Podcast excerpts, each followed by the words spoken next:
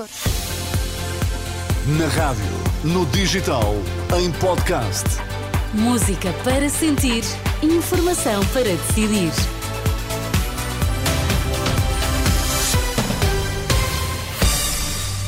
Notícias às três. Vítor, quais são os temas em destaque? Suspeitas de corrupção na Madeira, há três detidos, informa a Polícia Judiciária. Venda de livros em Portugal aumenta 5%, mantém crescimento apesar de mais moderado. Vamos então saber do essencial da informação com Vítor Mesquita. Três detidos eh, no âmbito da mega operação da Polícia Judiciária na Madeira e em vários outros pontos do país. É uma informação confirmada há minutos pela Polícia Judiciária em comunicado.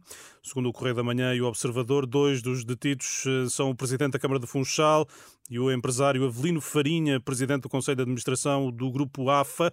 Notícias sem confirmação oficial. A PJ diz no comunicado que realizou cerca de 130 buscas domiciliárias e não domiciliárias no Funchal.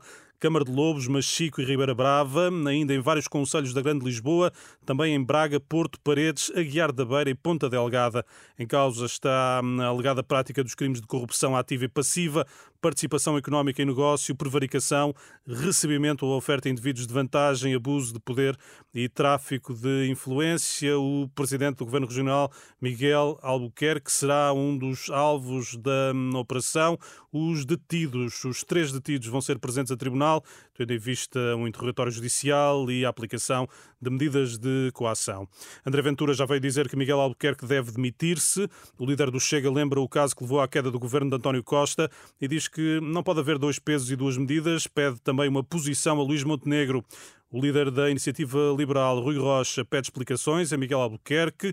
Caso contrário, deve deixar o cargo. O caso, diz, abala a confiança no líder madeirense. Estamos a falar hum, de pessoas e de, de, factos que lhes estão diretamente ligados eh, e, portanto, é essa urgência de uma explicação que é preciso. Se não for capaz de dar essa explicação ou se essa explicação não for convincente, depois, nesse caso, obviamente, não há condições para continuar e aí se insistir em continuar, cabe ao presidente do PSD também explicar aos portugueses qual é o seu posicionamento.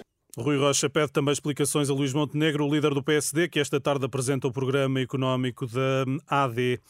Mais de três centenas de elementos da PSP e GNR seguiram ao início da tarde para Lisboa, a partir do Porto. Vão a caminho da manifestação marcada para daqui a duas horas e meia. Um protesto que os organizadores acreditam vai juntar mais de 10 mil agentes e militares para exigir o pagamento de um suplemento de risco idêntico ao da Polícia Judiciária e melhores condições de trabalho. À Renascença, o vice-presidente do Sindicato Nacional da Polícia apela aos inspectores da PJ para se juntarem ao protesto. Tiago Fernandes assinala o que diz ser a injustiça de que os elementos das duas forças de segurança são alvo. A partir do momento em que qualquer executivo decide atribuir um valor à vida humana, esse, esse valor da vida humana deverá ser, sempre ser igual para todos. Estamos a falar do suplemento... Dos colegas dos elementos da Polícia Judiciária, nada contra, e até deixo aqui o rep, porque não perdamos tempo com, com algumas coisas que nos podem diferenciar, porque é muito mais o que nos une. Uh, deixar também um apelo para se juntarem a nós.